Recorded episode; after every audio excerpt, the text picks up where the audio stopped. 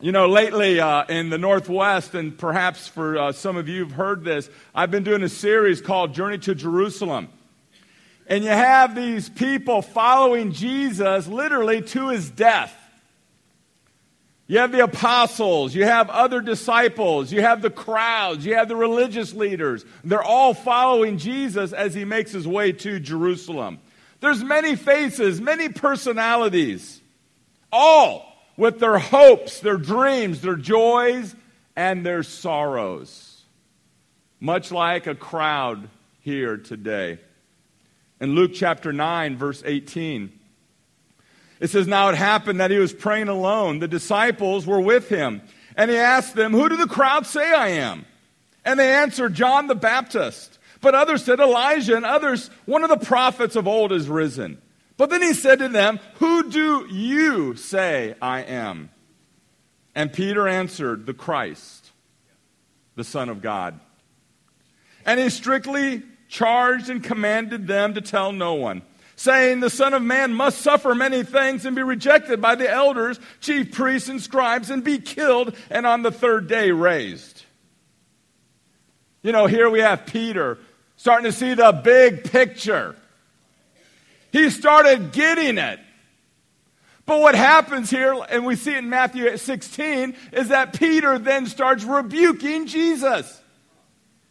And you ask yourself, well, why? Why did he start rebuking Jesus? Well, I think Peter heard the word suffering, he heard the word rejecting, and then he heard the word killed. You know, I don't know about you, but suffer, rejected, and killed aren't three words I like to see with my name in the same sentence. And Peter started getting it. Well, if that happens to you, that means it's going to happen to me. You know, disciples, I believe one of our challenges, you know, we can, just like the 12, get so focused on death. Death never comes easy. It's always a surprise, even if you're ill. But today, Easter, we focus on the resurrection and the different faces who were there that saw it. Let's read Matthew chapter 28, verse 1. "And now after the Sabbath, toward the dawn of the first day of the week, Mary Magdalene and the other Mary went to see the tomb. And behold, there was a great earthquake, for an angel of the Lord descended from heaven and came and rolled back the stone and sat on it. His appearance was like lightning, for fear of him the guards trembled and became like dead men. But the angel said to the women, 'Do not be afraid, for I know that you seek Jesus, who was crucified. He is not here, for he is risen, as he said. Come, see the place where he lay. Then go quickly and tell his disciples that he is risen from the dead. And behold, he is going before you to Galilee. There you will see him. See, I have told you.' So they departed quickly from the tomb with fear and great joy, and ran and told the disciples. And behold, Jesus met them and said, 'Greetings.' And they came up and took hold of his feet and worshipped him. But Jesus said to them, 'Do not be afraid. Go and tell my brothers to go to Galilee, and there they will see me.'" He is risen! He's risen! You know, probably the most impactful statement, the most impactful three words you can say. Now, I debated that this morning. He is risen versus I love you. He is risen versus another three-word sentence, I love you. Now, if I say I love you, intellectually you can sit there and say, well, isn't that special? That's nice. He loves me. But that doesn't necessarily mean anything other than intellectually you believe that maybe perhaps I love you. But if we believe he is risen, if we understand he is risen, the implications are limitless. Limitless. Someone from the dead rose from the grave. Someone who was dead for 3 days rose from the grave. Who else? Now, we know in the Old Testament and even in the New Testament, God allowed other people to raise from the dead. But, okay, since then, Jesus, who do you know that's been raised from the dead? The older you get, the more people you know that die. How many of them have been raised from the dead? So Jesus is risen from the dead. Implications. What I say, what I think, how I act, who do I love, how do I sacrifice, how do I live my life? Everything in my heart, in my mind, in my mouth, every thought, the implications. Because if he's risen, that means what he said was true. And his whole life was true. And everything he said is going to happen is going to happen. And someday I, someday you, someday we will stand to give an account. And what did the women do? They went away in fear and great joy. How can I, what other three words? Fear and great joy. 4 words. How many 4 words? Fear and great joy. That's my life as a Christ, in Christ. Fear. Oh my gosh. I can't believe this. Oh, the expectations, the calling, the raising from the dead, and all the, oh my gosh, but great joy. Oh my gosh, this is incredible. This is awesome. I'm so happy. There's hope after death. Fear and great joy. So we're going to look at 3 people, 3 faces that were in the crowd. And perhaps those same faces are here today with us. Remember, Jason Lugo shared about this, and I loved it, so I want to share a little bit about it. But the first person, I believe, is Mary Magdalene. It's the person who needs to see themselves as Jesus sees them. The person, the face of the person who needs to understand who they are the way Jesus looks at them. The women, Mary Magdalene. The first to see, the first to believe, the first to testify. What a privilege. Jesus appeared to Mary, Mary mother of James, Mary Magdalene, Mary mother of James, and a number of other women. And you ask yourself, why? Why did Jesus appear to the women? Not the 12. Not the religious leaders, not the crowds. Well, if you understand the times, if you like to do a little research and understand, you've got to understand at that time that testimony of women held no legal value. They were marginalized, victimized, and outcasts. Not only was their testimony skeptical, but because of this group of women, most of them had poor reputations. Mary Magdalene had, 7 demons cast out of her? How many women did Jesus touch, heal, love, that were living lives only in such a way that they can support themselves because they had no other ways to live? Even the 11 did not believe him. Luke chapter 24, it says, their words seemed foolish. So you have these people marginalized, victimized, outcast, but Jesus looked at them as loved, believed in, honored by Jesus. You know, I wonder how they felt knowing that Jesus felt that way about them. Encouraged, empowered, engaged. They must have walked 10 feet tall, knowing that Jesus looked at them special.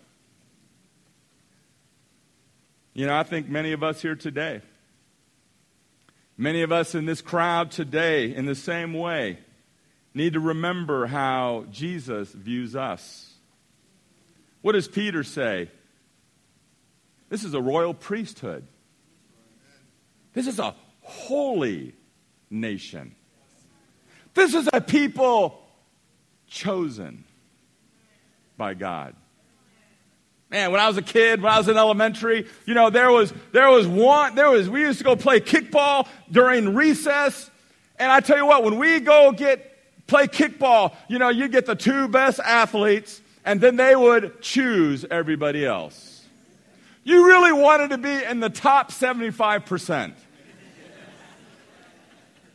If you were in the top 75%, then at least you felt reasonably good about yourself. So when recess was done, you could go back in and hold your head up high.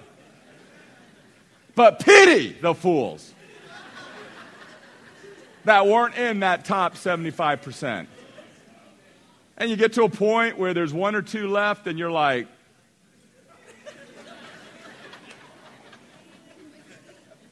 I'll take them. Seriously, you know what I'm talking about. And I'd love to sit here and say, I was always number one, you know. But I wasn't. And I know how at times I felt.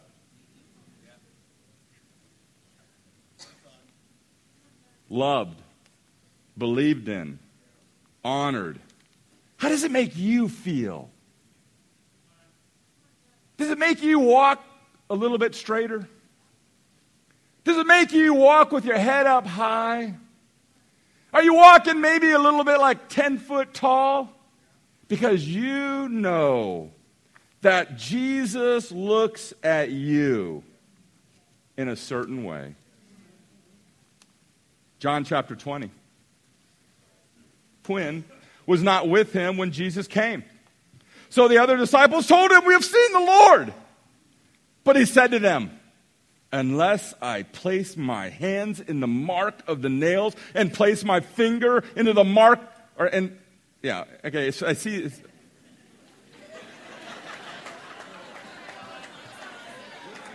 right, let's try this one more time. Amen. "Unless I see his hands, the mark of the nails, and place my finger in the marks of the nail, and place my hand into his side, I will never believe." 8 days later, his disciples were inside again, and Thomas was with them. Although the doors were locked, Jesus came and stood among them and said, "Peace be with you."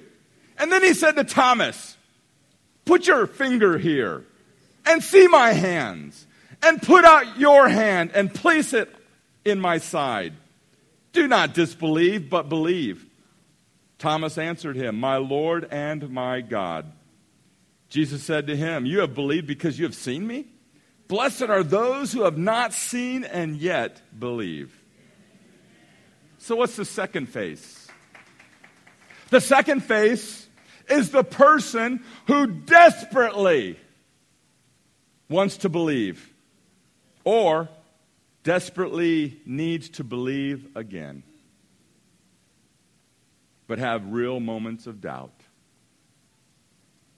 You know, doubt's a very real thing. And that's okay. You're going to doubt. Sometimes we get so anal and thinking, if I doubt, that means I'm not right with God and I'm sinful. And man, it says, Matthew chapter 28, they saw him, but some doubted. How much more us that haven't sat down with Jesus? He's merciful and loving.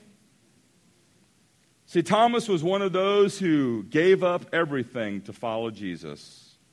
Thomas was one of those who invested his life, invested his future to the very self of Jesus, and now Jesus was dead. Crucified like an animal. Crucified like a criminal. And at that time, again historically, to be a disciple of a rabbi was not just to learn from them, but literally your future, your reputation, your social standing rose or fell according to your rabbi. And so as Jesus talked about his destiny that awaited him in Jerusalem, Thomas understood that would be their destiny as well. Look here in John chapter 11.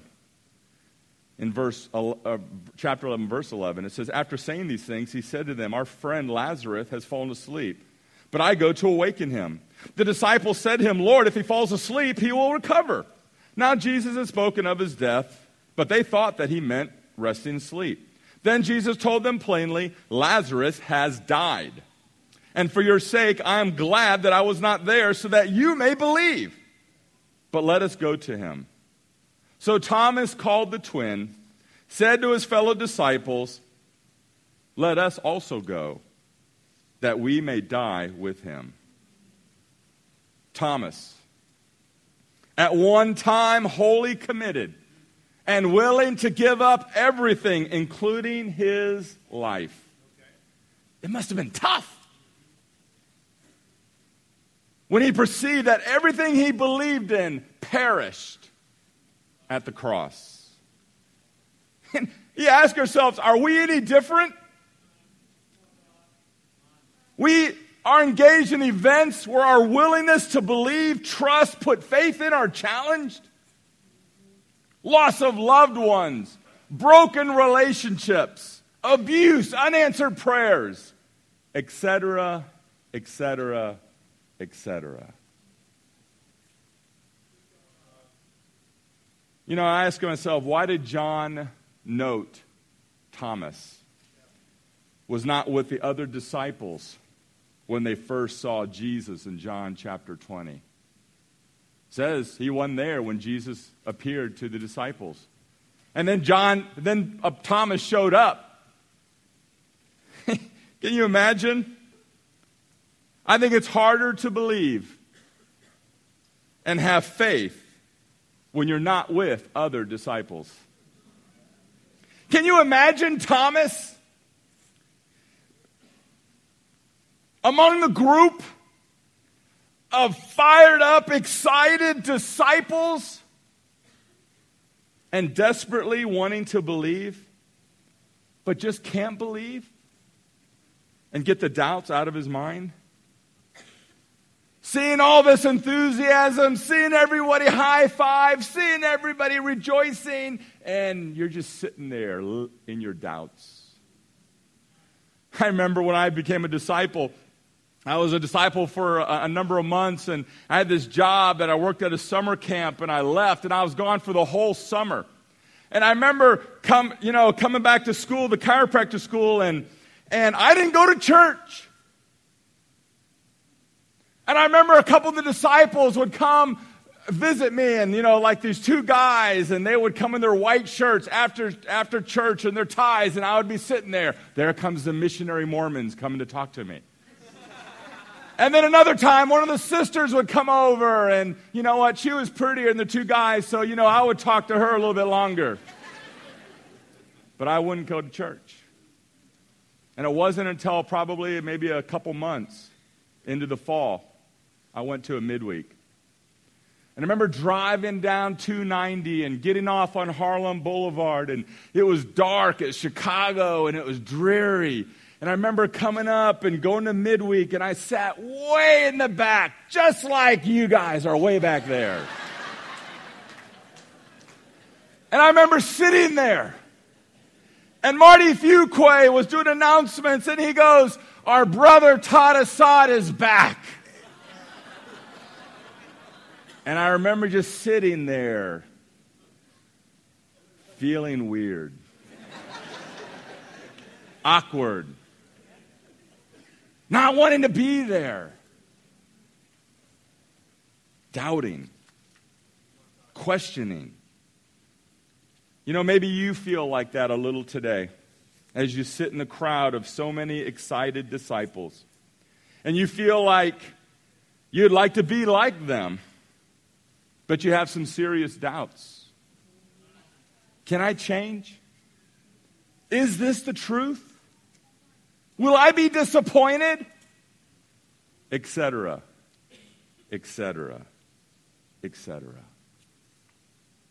See, I think our challenge for faces like that is that you got to learn how to take God at His word. Jesus said he would suffer, be rejected, and die. But he also said he'd be raised he'd be raised again from the dead. Thomas just focused on the first part as Peter. And Jesus plainly told them that persecutions and hardships and troubles will come, but that he will help us overcome. We must take Jesus at his word. John chapter 21. After this, okay, I added a scripture. Didn't catch that one. Let me read this to you. John chapter 21, verse 1. They'll listen to it. It's okay. After this, this is how the Bible was done. I mean, for like what? How many years? 100, 200? So just listen and enjoy. After this, Jesus revealed himself again to the disciples by the Sea of Tiberias. And he revealed himself in this way. Simon Peter, Thomas, called the twin, Nathanael of Cana in Galilee, the sons of Zebedee, and two other of his disciples were together. Simon said to Peter, "I'm going fishing." They said to him, "We're going with you." They went out and got into the boat, but that night they caught nothing. Just as day was breaking, Jesus stood on the shore, yet the disciples did not know it was Jesus. Jesus said to them, "Children, do you have any fish?" They answered, "No." He said to them, "Cast the net on the right side of the boat, and you will find some." So they cast it, and now they were not able to haul it in because of the quantity of fish. That disciple whom Jesus loved, therefore, said to Peter, "It is the Lord." When Simon Peter heard that it was the Lord, he put his outer garment on, for he had stripped it for work, and threw himself into the sea. The other disciples came in the boat, dragging the net full of fish, for they were not far from land, about 100 yards off. Then they got out of the land. When they got out on land, they saw a charcoal fire in place with fish laid on it and bread. Jesus said to them, "Bring some of the fish you have just caught." So Simon Peter went aboard and hauled the net ashore full of large fish, 153 of them. And along there were so many, the net was not torn. And although there were so many, the nets were not torn. Jesus said to him, "Come and have breakfast." Now none of the disciples dare ask him, "Who are you?" They knew it was the Lord. Jesus came and took the bread and gave it to them, and so with the fish.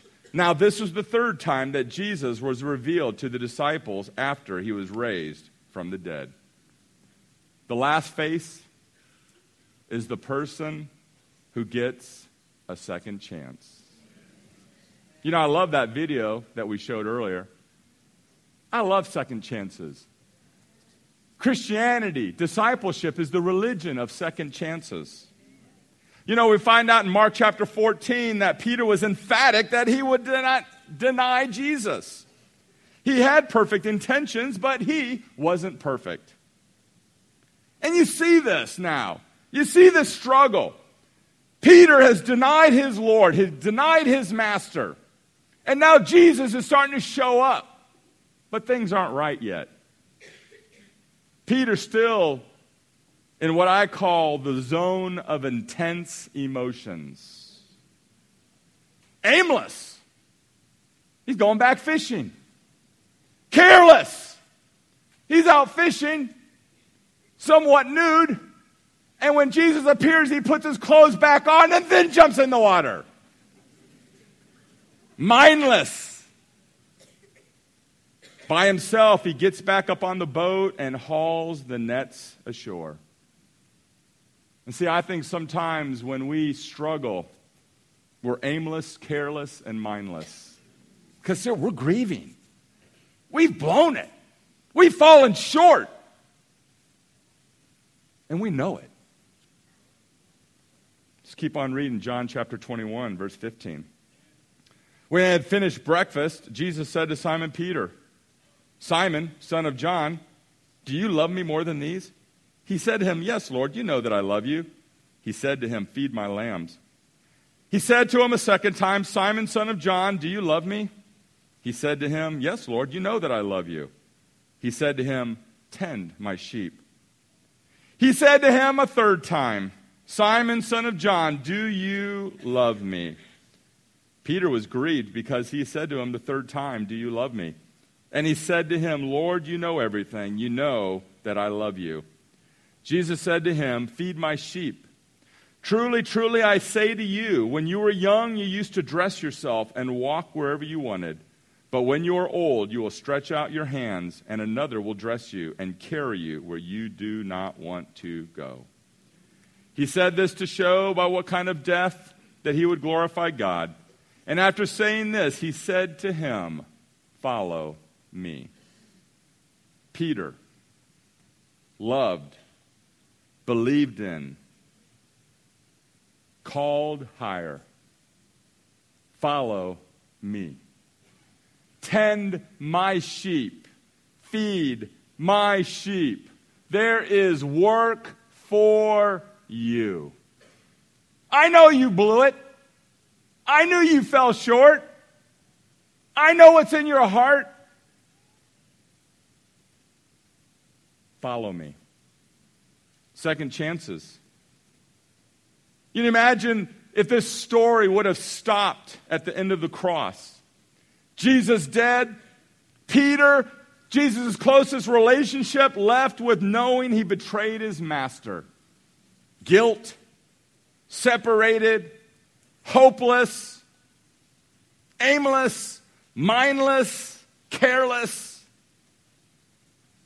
Fortunately for Peter and for us, the story does not end there.